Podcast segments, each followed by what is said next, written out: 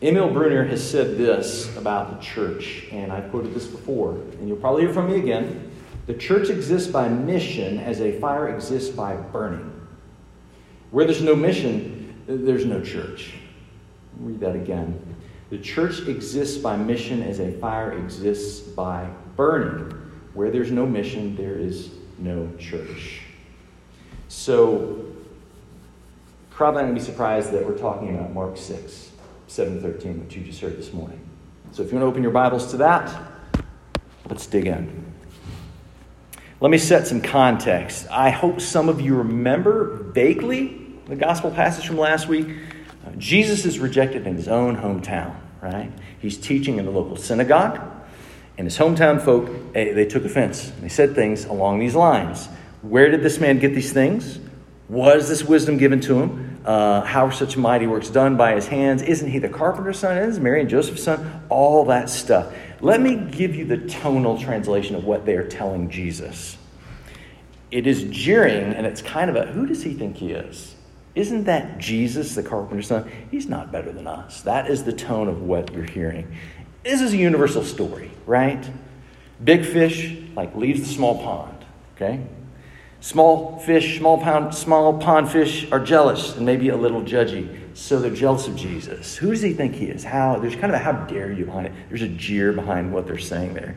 And so Jesus says that line, a prophet is without honor where? In his own hometown. Their lack of faith shocks even Jesus, which says a lot about what went down. It takes a lot to shock Jesus. That's how bad it was. Okay? Now, I'm hoping maybe even from months ago you remember some of my comments about uh, earlier in the year about shame and honor. I mean, those are big uh, kind of relational cultural currencies in the ancient Near East. Very powerful. Okay, not not so much for us or not in the same way. Very powerful. Two very powerful forces that govern society in pretty unmistakable ways.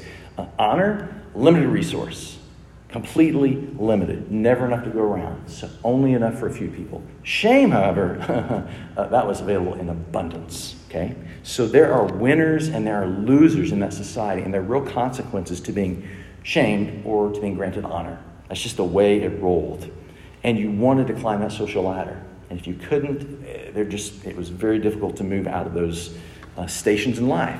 What you need to hear Jesus was shamed. Okay, so right before this passage that we're about to get into, Jesus was shamed. He was not given honor that prophets typically uh, were given in that culture. So it's a real blow. We need to hear that. So, on the heels of that humiliation, okay, being publicly shamed and having Jesus' uh, rightful honor withheld, if anybody had right to honor, it's him, comes what? Mission. So, after humiliation, after shame, mission. Now, if I'm writing this story, or as I'm reading it, that is not what I expect next. Um, maybe some licking of the wounds, maybe some circling of the wagons, maybe, I don't know. It's not what I expect, but it's kind of, you can't keep a good man down. So, this is that God wastes nothing principle, right? Using adversity to redemptive ends. So, the rejection that Jesus experiences, that's going to become part of the training for the 12, okay? They would encounter the same rejection and shame that Jesus did as they moved out on mission. So the things that Jesus experiences, he's going to make that part of their required reading. So getting into the text. Verse 7 the 12 are sent out. So Jesus scatters them like seed. There's a division of labor here, certainly. There is a certain amount of the harvest is ripe, the workers are few. We've heard that before. For this mission to succeed, Jesus needs co laborers, he needs helpers, people that he can trust and trust things to. So he scatters them like seed, he sends them out, all 12. And he does it how? Did they go out solo? Did they go out solo? No. How do they go out? Here's it two by two. I didn't want to do this as a hint, but I could have. Uh, two by two. So missional work is never done alone. Never. And that is wise. Listen to Ecclesiastes 4 9 and 10. Two are better than one. Woe to him or her that is alone when he falls, because he has no one to help him get up. Okay? So there's just wisdom here. With two people, you can accomplish more. With two people, you can encourage one another. With two people, you got two sets of eyes, which are always better than one. With two people, it can be iron sharpening iron. With two, you have fellowship. You're not alone. You're not alone. So Christian mission is just meant to be a communal endeavor. Okay? Not a solo Lone Ranger affair. You guys have heard me talk about that. Let me give you uh, Hebrews 10 24 and 25, sort of a similar exhortation here let us consider how we may spur one another on towards love and good deeds. Let us not give up meeting together, as some are in the habit of doing. Let us encourage one another, and all the more as we see the day approaching. Community is to be a strength, something we lean on. Uh, the ever quotable J.C. Ryle has this to say There's hardly a case, a single case in the Acts of the Apostles, Acts, where we find Paul or any other apostle working entirely alone it is difficult to avoid the conclusion that if the rule of going forth two by two had been more strictly observed, the missionary field would have yielded larger results than it has. So there's a wisdom, there's a practical wisdom, there's a spiritual wisdom to going out two by two. So they're sent. They're sent two by two, and it says Jesus gives them his authority over unclean spirits. So the authority of Jesus is our equipping. It's something we receive, we do not uh, take. It's a gift, right? It's a gift. And in this case, uh, Mark mentions over unclean spirits, some of which do cause sickness, which we learn from other gospel passages. It's interesting, the world that Jesus and the disciples inhabited. I mean, the spiritual and the physical, they're just kind of intertwined in a way. The thought that demonic spirits could cause sickness, that wasn't an odd thought to Jesus or the disciples. So, okay, sent two by two, you're given authority. So you're tasked, you're equipped, uh, go for it. Jesus continues in this rather practical vein. He's being very practical here. Take nothing for the journey. This is verse 8, if you're curious, uh, other than basically a staff, sandals, and one tunic. Okay? In other words, lean and mean. I want you to be lean and mean. Bare necessities is sandal, staff, tunic. That's the bare necessities. In other words, it's that mm, admonition to just travel light. Okay? Travel light because you need to be mobile, you need to be agile, you need to be able to listen and respond to the Holy Spirit, right? And if you've got a lot of stuff, hard to do that. So this is a minimalism by choice. No food, did you catch that? No money, no bag to hold it, uh, no kind of change of clothes, even? Nope. So uh, the specifics of that list don't matter. Uh, I wouldn't say they don't matter. It's not they don't matter. What they mean is, is probably the most important thing. If we get into, like, wait, why is it this but not that? I think we miss the point. What the list means is this it is a call to simplicity and to dependence on Jesus. That's what we're supposed to glean from his instruction simplicity and dependence. Okay? So, what's truly needed for mission? Based off this passage, you've got to have a call. In other words, God must be the one sending you. You don't decide to do this, you don't take it on yourself, right? So, there's a call, and we respond to that. A call to go. But there's a reliance upon Him, and there's the boldness to strike out. Which I kind of love that because, hello, East Charlotte here we are today. All the essential elements, it's encouraging. We walked through some of those steps. We are walking out some of those steps right now. We heard God's call. Try to be faithful to that, rely upon Him, and strike out. And here we be. Thanks be to God. Pretty cool. What's needed on mission? Call to go. And the reliance upon Him and the boldness to do it. There's a key subtext, which I think the rest of the New Testament will bear out about mission. Brief, uh, little rabbit track. I don't think it's too much of a rabbit track. Um, in mission, what is really important? Obviously, the message we carry in and who we're representing is important. But we're the ambassadors of Christ. So we're the medium, right? Message, the medium. Remember the sayings about that? We're the medium. Jesus is the message inside us. You got to have both. They're both indispensable. So this is very incarnational. This is very powerful because we are made in God's image. So people, you, me, those we seek to reach, they are the resource. They're what matters in mission a lot more than material resources. How much money we have, how big the budget is, how big our staff is, how many people. I mean, it's just not about that. Church is people, right? Church is people.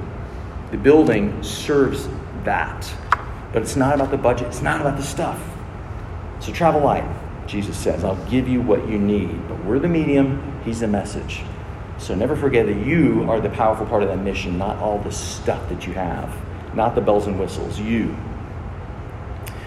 Jesus offers them more practical advice, gives them a little strategy of sorts. He continues along here in, in 10 11. So, whenever you're in our house, uh, stay there until you depart from there. And if any place will not receive you and they will not listen to you, when you leave, shake the dust off your feet as a testimony against them. Now, you know, finding lodging in somebody else's house, not uncommon. In the ancient Near East, hospitality, it was just practiced in that way. Very different than, than our day and age. You know, I don't strike out on a family trip going, well, I didn't book any places to stay, uh, Jude and Ava. I hope we can find some place. We'll just, we'll just count on the hospitality of strangers. No, it just doesn't work that way. But in that day and age, it was common. So if you're a teacher, an itinerant preacher traveling about, you were often given food and lodging as you went around. It was expected part of the culture. So just it's different than what we do. So to be rejected for a family or a village to withhold that hospitality uh, or to be outright hostile to someone else in, in, that way was actually pretty surprising because it went against cultural norms.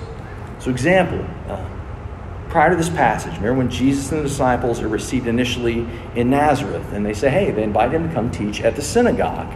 Okay? To be fully rejected in the way Jesus describes is unusual. Even there, they got kind of half their foot halfway in the door. So to be rejected in the way Jesus describes is unusual. You don't expect it.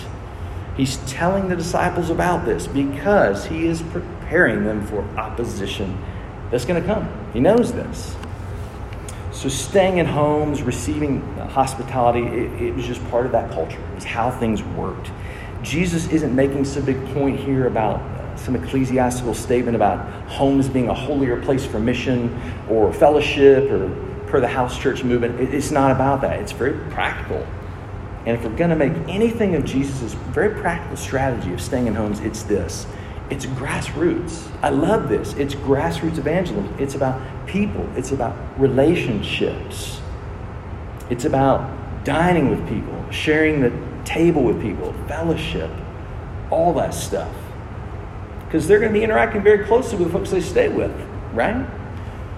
This is a very different approach than taking, uh, kind of trying to take on mission by taking on the establishment, right? The cultural powers of the day, the religious leaders, the Sanhedrin. This is just grassroots ministry. I love that. So we need to get that from that. I think that's the meaning of what we're supposed to get. Grassroots, people, relationships, table fellowship, one on one conversations. It's beautiful. No shocker, some are going to give them this hospitality. Disciples are going to get food and lodging. They're going to be received. They're going to be listened to by some. And others, Jesus implies, eh, they're not going to be received. In fact, their message is going to be rejected. And again, Jesus seems to offer a lot of practical wisdom here. I think it kind of comes down to this look, don't waste your time fighting the opposition. Don't do it. Don't try to convert your critics. The disciples weren't to force themselves on an unwilling audience. Crassly put, uh, no pearls before swine. um, but there is more to it than that. There's more to it because Jesus makes it abundantly clear that to reject the disciples actually is a weighty thing because it's a rejection of Him. It's very weighty. Jesus took this seriously and personally, and I mean that literally, so in such those ways that if the disciples experienced that kind of rejection, they were to shake the dust off their feet, a phrase you've probably heard quite a few times. You might wonder, what does that mean?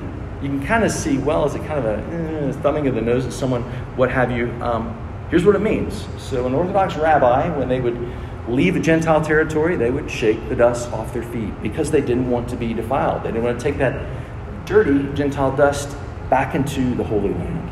So, they were preventing ritualistic defilement. Okay? That still leaves me going, okay, but what does that mean then in this context? I get that it's not a good thing, but what does it mean? What does shaking off the dust of your feet mean here as Jesus describes it? It is his way of saying, Those who do not receive me my disciples, right? Are not my people. That's a weighty thing. That's a very weighty thing. So when you shake the dust off your feet, it's, it's a very prophetic um, and public witness against that household, against that community that rejected the disciples. Prophets did this sort of stuff all the time in the Old Testament.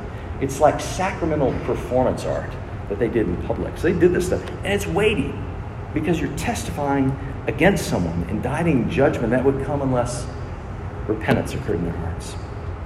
This foreshadows what we see later in the Acts of the Apostles and the epistles the binding, the loosing, the Jesus empowering the disciples, who then are known as the apostles, with his authority. It's weighty stuff, it's heavy duty. So check it out. We've gone through four verses 7 to 11, whether you know it or not. Jesus gets them rolling on mission, and he begins by telling them a lot of how to go about it. You notice how practical this is. Very, very practical. Here's the means, here's the method, here's the best practices, if you will. Uh, but thus far, we haven't even gotten to like the content. You told us like how to do this, Jesus, but like, what's the content? Like, what do we do? What's the what?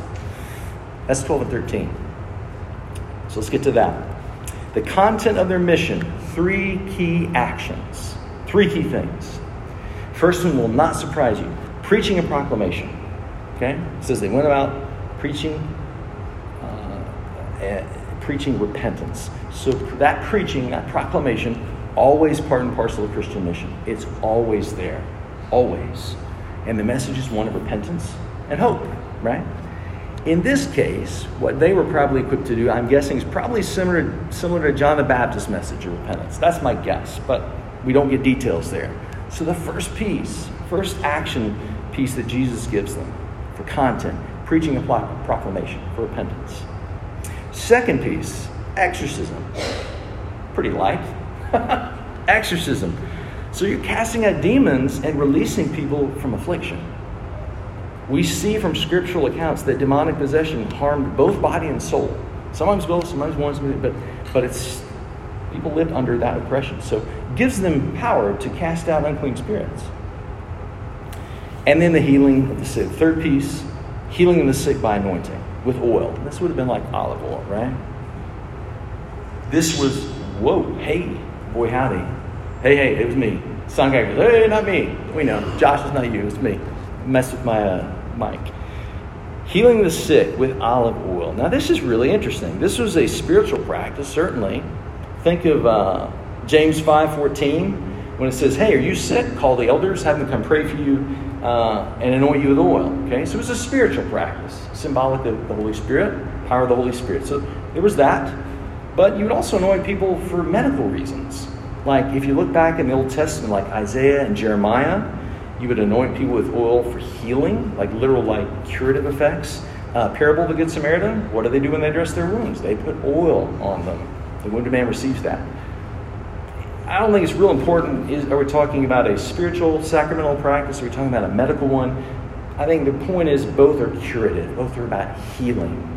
So preach and proclaim repentance, exorcise demons, and heal the sick by anointing them. Now, let's bring this together. I want you to notice how holistic that is. You see how holistic this mission is, this mission that Jesus empowers them to do it's, it's quite a mixture, right? And it can make some modern day evangelicals a, a little nervous. Why? Well, because Jesus and the early church, they didn't make a big distinction between like the spiritual work of mission, and what I mean by that is saving of souls through repentance and faith, and the healing work of mission, deliverance from demonic possession or the healing of illness. They just didn't separate all that stuff out. It was a holistic mission of word and deed that ministered to body and soul. In Christian mission in the modern world, John Stott puts it this way The loving service which God sends his people into the world to render includes both evangelism and social action. For each is in itself an authentic expression of love, and neither needs the other to justify it. There you go. Holistic mission. Holistic. Now, one thing I failed to mention which I hope this will make sense.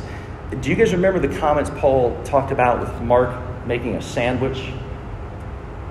Not a literal sandwich, like a literary thing. Like there's there's the two pieces of bread and the meat in the middle, and you watch what Mark does, and you know you'll see a sandwich. Here's a story that begins, and there'll be a little diversion in the middle, and there's a sandwich at the end, and you go, "What's that about?"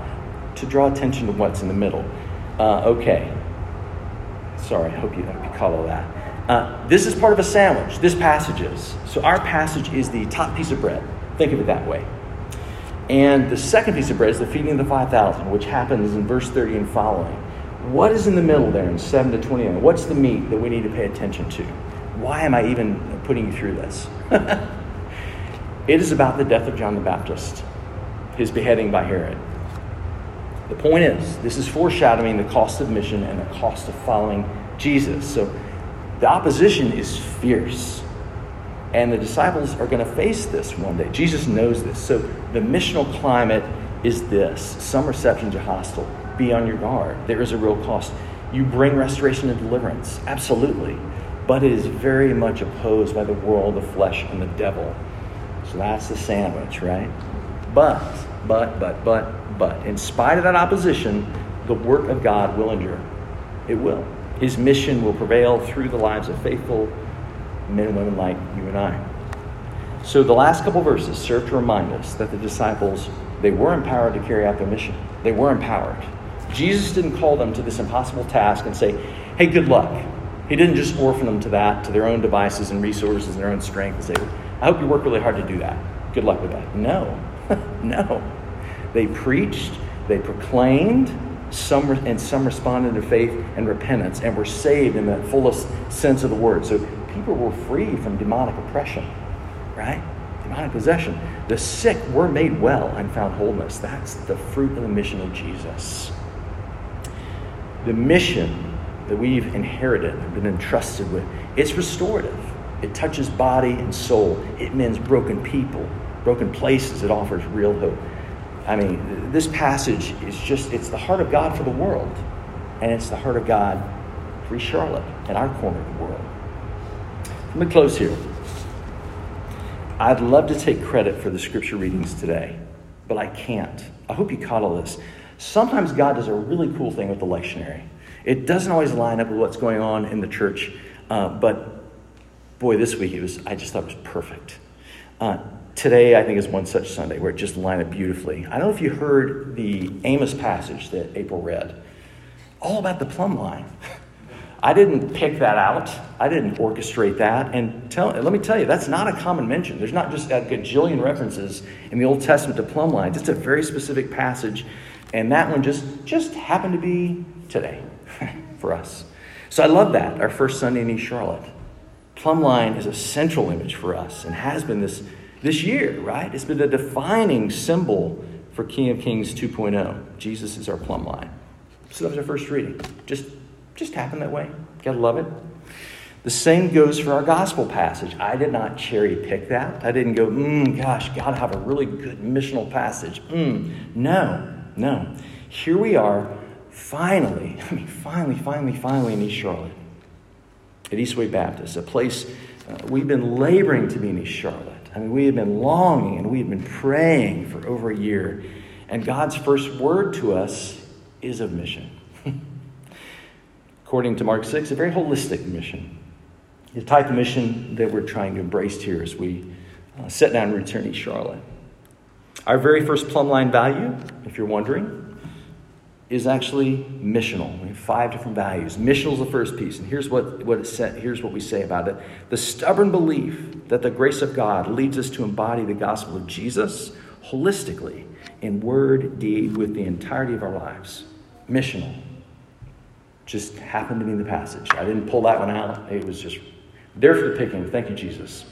Uh, faith is another one of our plumb line values. And here's what we have to say about that on the website and whatnot. Uh, willing to risk and eager to trust God as He calls us to follow Him. Willing to risk, eager to trust God as He calls us to follow Him. And here we are. This has been a move of faith. We've taken a step forward in faith in being here having moved in faith, uh, wondering more about this mission that Jesus is calling us to here in East Charlotte. So, this is the same faith the disciples practice, okay? In embarking on mission with Jesus, having entrusted that to them per Mark 6 today. Folks, here's the point of all that. I see that as a very, very, very encouraging, a good sign. Very, very good. Uh, it's not chance. It's not good luck. It's not happenstance. It's not the universe smiling down on us. And it's not karma. It's not any of that stuff. It's the goodness of God that we're here. It's God confirming and affirming He's called us to Charlotte for such a time as this. We've got good work ahead of us. Is it going to be opposed? Yep, you bet. You bet. That's almost a sign that we're doing the right thing. We've already been experiencing some of that, but I want to say be encouraged. Be encouraged, people of God. We are on the right track. We're on the right track. God will give us what we need to do what He has called us to do. So, this is our beginning.